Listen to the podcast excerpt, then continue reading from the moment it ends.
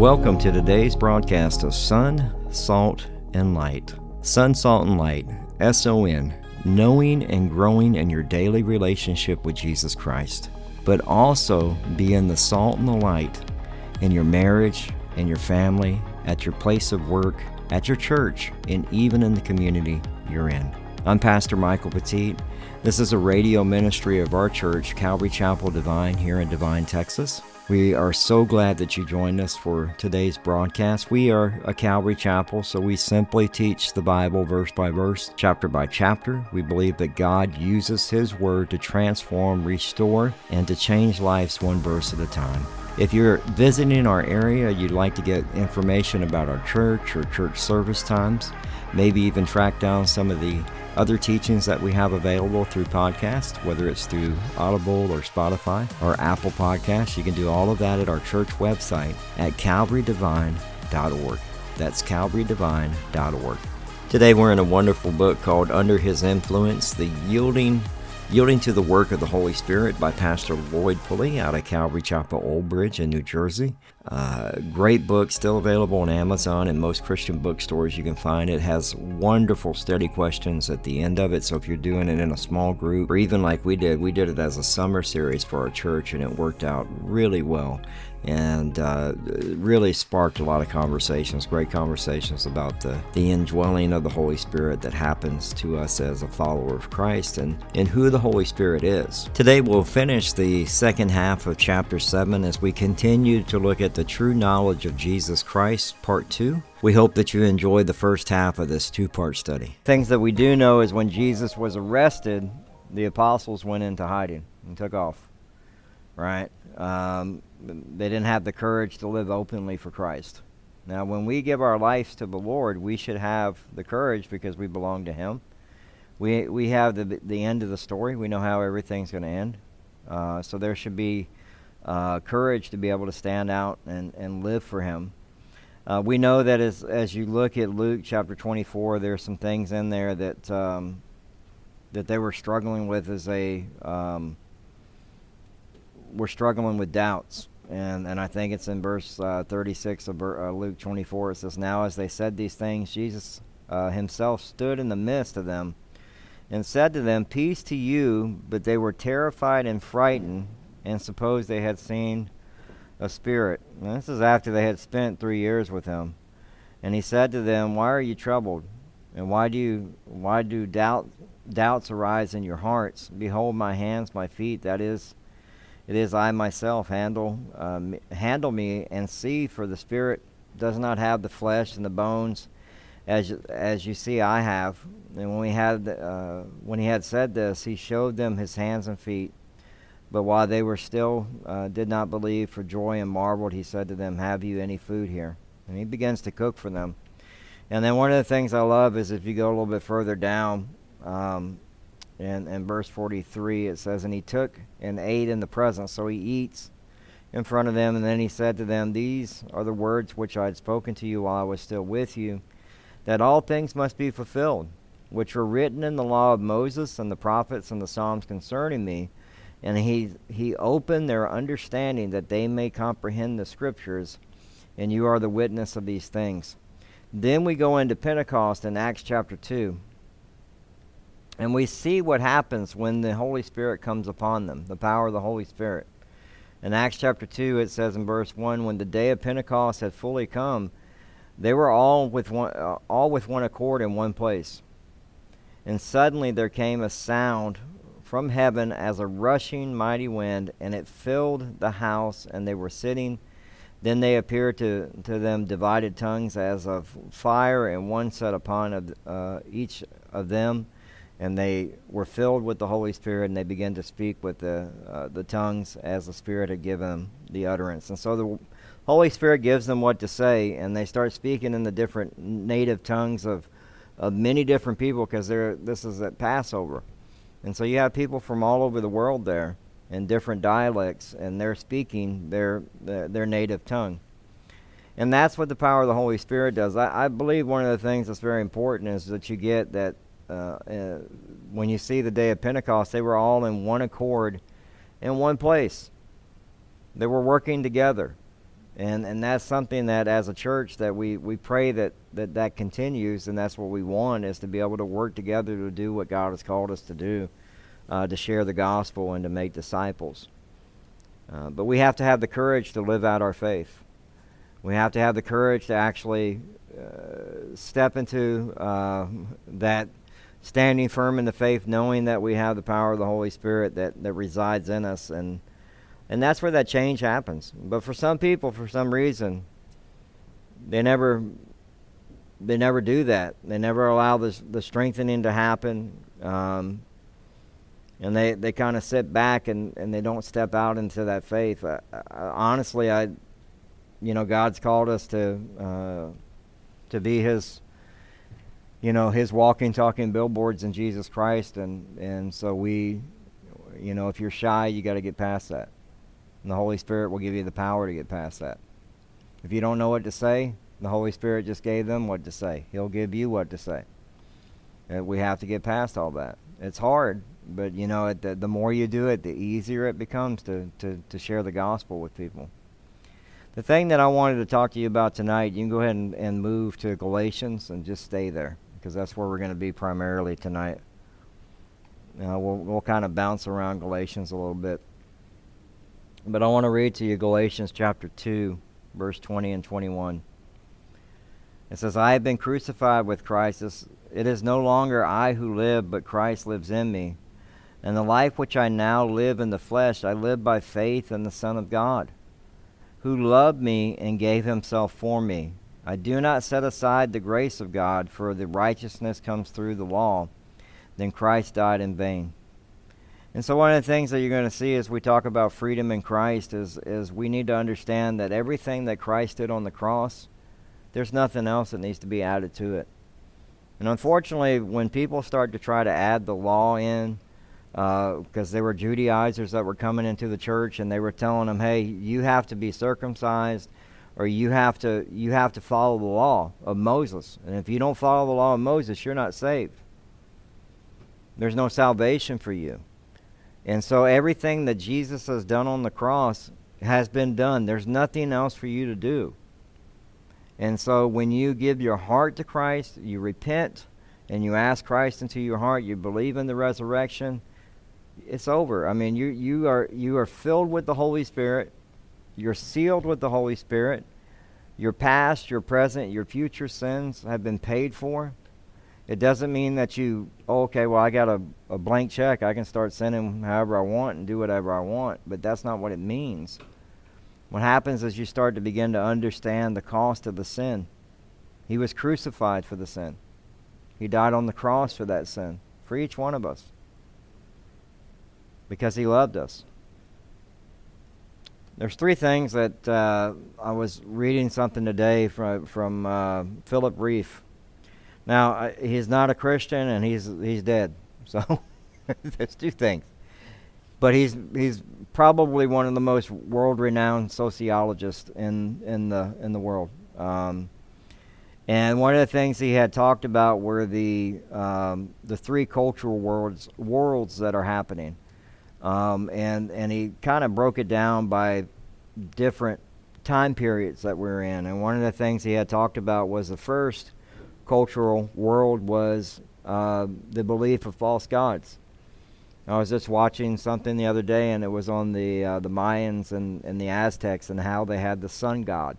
How everybody always tried to figure out, well, there's got to be something, right? And so they would create stories of these false gods.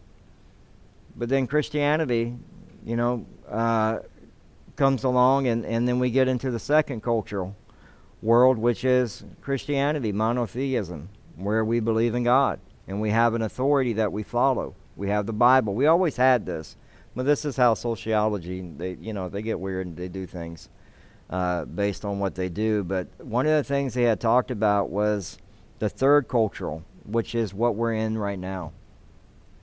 And and eh, when you read about it, it's exactly what's happening right now, which is um, Western history. And I'll read what he says here: Western history chronolo- uh, chronologically, according to the three cultural worlds. The first was a pagan, right, and the second was the monotheism. We've always believed there's a God, and that's that's something that he didn't agree with.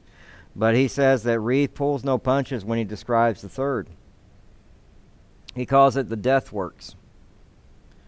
Because the society uh, begins to, uh, you'll have people within the society, within, within cultural institutions, and then cultural makers that start subversive agents of destruction, works of death, undermining everything within the culture, no authority. This is what's happening right now. And this is what what he said was going to happen back in the 70s. Uh, he's like, what's what we're moving towards is this this idea that we don't need authority, and and that they're moving past needing God. And we see that in our culture, even in today in America, unfortunately. It's already happened in Europe. And what happens is they want to rebuild society. They want to define their own truth. This is his words. So, what is truth? No, not what the Bible says. Truth is what I define truth to be gender. Right? I'm binary, whatever. You know, it's all that stuff. And what they do is they tear down anything that, that they consider not truth to them or something that's going to uh, cause them to uh, to have to deal with any type of authority. So they abolish truth. And yet they, they it proves a, a fierce authority as any god is jealous to boot. But it says nature uh, after all abhors a vacuum. So th- they they want to eradicate God, and then we see that happening now, um, unfortunately. And then they they they want you to to to because there is no truth, you define what truth is, meaning that you don't have to follow authority.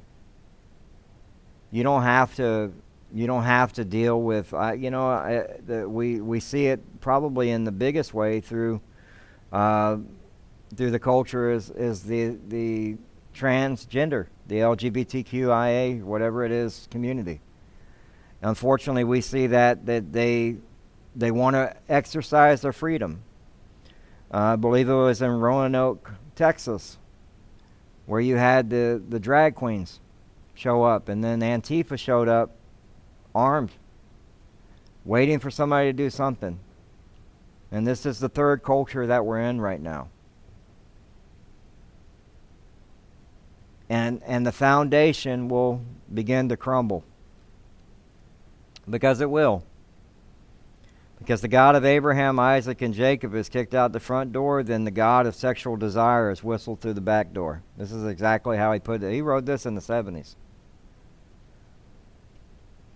The construction of the fourth world, this is the one that's coming, and I believe we're, we're in a place where we're at that crossroad. As it talks about the, um, because we see such a destruction happen because of morality. You know, um, uh, talking to a, a child about sexuality is wrong. I wouldn't. I wouldn't want any of my. I have five kids. I, if anybody, one of any teacher, tried to talk to my kid at, at, at first or second grade about that, God help them. Christians need to start speaking out and saying, "Hey, this stuff is not right." It's not that we're trying to be political. What you're doing is you're saying, "Look, this goes against the truth of God's word." And what you're doing, look, if you want to live your life that way, that's cool. Go do that but you don't have to you don't that don't give you the right to, to try to define what truth is for my child. Okay? I have family members that have chosen to live that lifestyle. It is what it is. There's nothing i can do. When it's time for the, me to talk to them i talk to them. When they ask me to pray with them i pray with them. But i ask them you know you you need to read the word of god. Because the reason you're going through all the troubles you're going through is because you keep bucking against the head you're like you're hitting the ceiling every time because you're you're you're going against God. And and so what we see is this this culture of I'm going to define truth and morality and I'm not going to follow authority. And we see unfortunately this unfolding in major cities right now where there's no law. Or we're not going to we're not going to arrest anybody I mean, the guy, I think one of the guys, and this is, you know, the guy had something in his hand, metal, and just sucker punched the guy. And his he's he's in the hospital right now in a coma. And the guy got a misdemeanor. And this is exactly what this is. As I was reading this, I was like, this is exactly what this is. But let me tell you what's going to happen. Because I love what he talks about the fourth culture. This is the one that's coming. The one that's coming is where the people of God actually stand up and begin to try to uh, do things that are foundationally right to reestablish authority, meaning that, you know, there was a reason why we had an authority in the first place. Even the atheists knew that when they, because we, we had atheists, this is what people don't understand. There were atheists that were actually involved in the Constitution. And they even said, we got to have some type of authority. And so they went with the Bible. They agreed with it. Because your, your society needs to have it. If it doesn't, it will fall apart. And what we're seeing right now is the crumbling of America in front of us.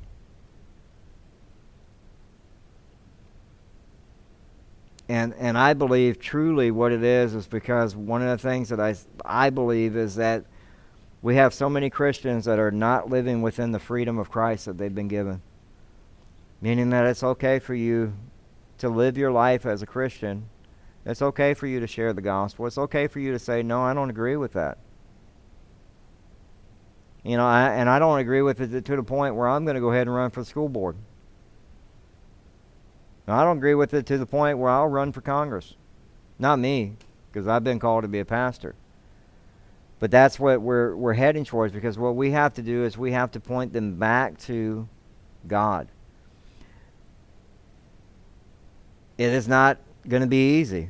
And I believe we're in the we're in the, the doorway of, of seeing either more crumbling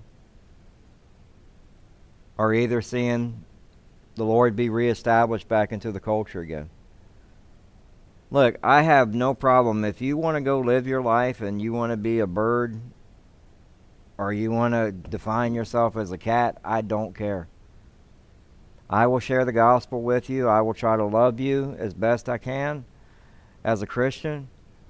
Um, but don't try to force that on me. It's the reality of it. And and so when we see, I think one of the things that we need to deal with as Christians is to remember that we have freedom in Christ.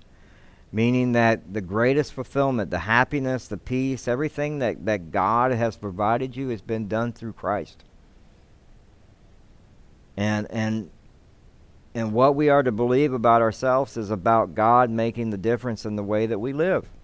Like we live for God. There should be something that stands out but how free are you today?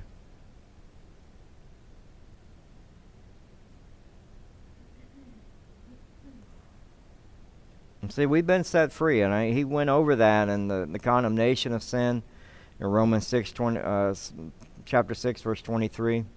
For the wages of sin is death, but the gift of God is eternal life uh, in Christ Jesus our Lord. The power of, of, Satan, the Son of God, was manifested that might destroy the work of the devil in 1 John chapter 3, verse 8. The control of our sinful nature, reckon uh, yourself to be dead indeed uh, to sin, but alive to God in Christ Jesus our Lord in Romans 6.11. The pressure to conform the world, he is in you is greater than he who is in the world, and that's an easy way to, to figure that out is like think about the somebody who goes diving they can't go but so far down. They have to have a suit that can that can handle the pressure, right? Or else what'll happen? They're done. They'll die. Submarine does the same thing. It has to have a certain amount of steel to be able to, to, to hit the Pacific Ocean, like at the deep parts of that ocean. They have to be able to uh, to handle the handle the pressure. And sadly, for most people, like if you think about it, they're fish. down in that water that's handling the pressure fine. But a sub, it needs all that metal and steel to kind of keep everybody safe. But when we have Christ, we, we don't need all that.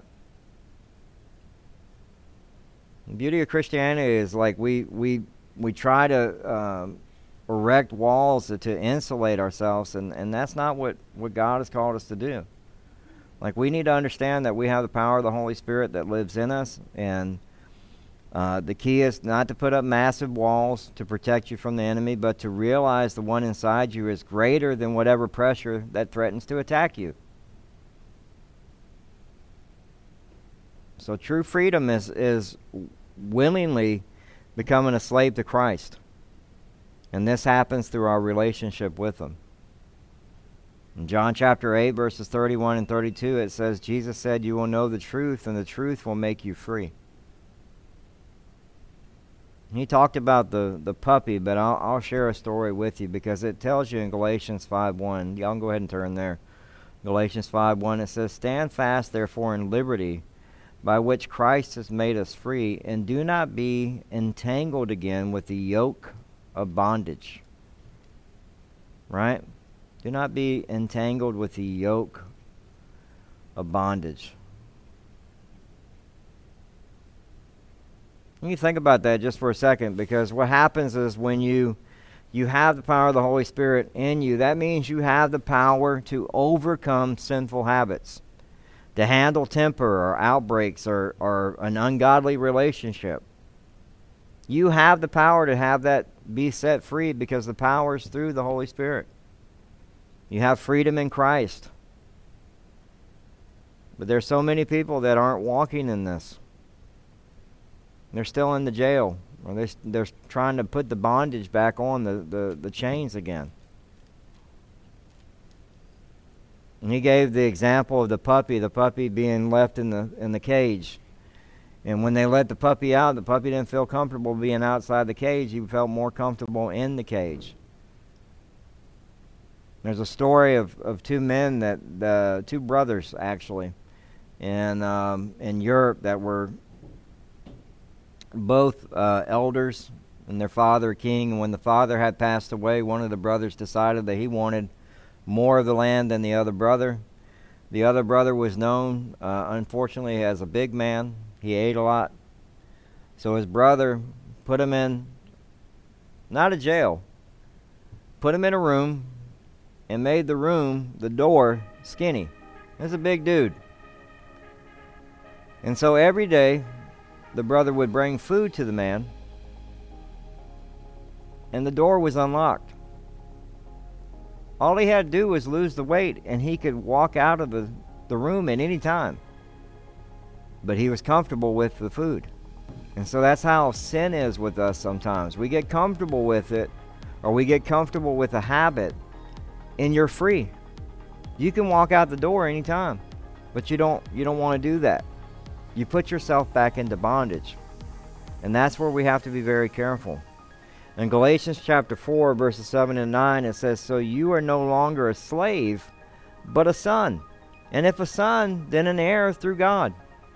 Formerly, when you did not know God, you were enslaved to those that by nature are not God's. But now that you have come to know God, or rather to be known by God, how can you turn back again to the weak and worthless elementary principles of the world who slaves you and want to be once more. It's like, don't go back to the weak things of the world again. Leave those things alone. In Galatians chapter 1 verse 6 it says, "I'm astonished that you are so quickly deserting him who called you the grace of Christ and are turning to a different gospel." Again, they had the Judaizers come in and they're telling him in order for you to have salvation, you have to do this, plus this. Anybody who tells you that, they're wrong. There is nothing else you need to do. They were telling him you need to be circumcised. They were telling him you need to follow the law. You need to follow the law of Moses. None of that. You're free. And that's what he was saying. He goes, Look how quickly you so quickly deserted him who called you in the grace of Christ and turning to a different gospel. That quick, you're gone. Well, that concludes today's broadcast of Son, Salt, and Light Radio. We hope that you enjoyed it. If you'd like to submit a prayer request or get in contact with us or find out service times, you can do all of that at our website, uh, as well as get uh, our podcast at Spotify, Audible, TuneIn Radio, pretty much wherever you can find a podcast. Uh, you, you can just type in Son, Salt, and Light and you'll find it. Uh, we hope that you enjoyed today's broadcast. If you'd like to give to this ministry, uh, what I would always suggest is give to this radio station. It's because of this radio station that we have great expository teachers uh, for you, and I would say uh, make that donation to them. I hope that you have a wonderful, wonderful day. God bless you. Remember, you can find us at calvarydevine.org. calvarydevine.org. God bless.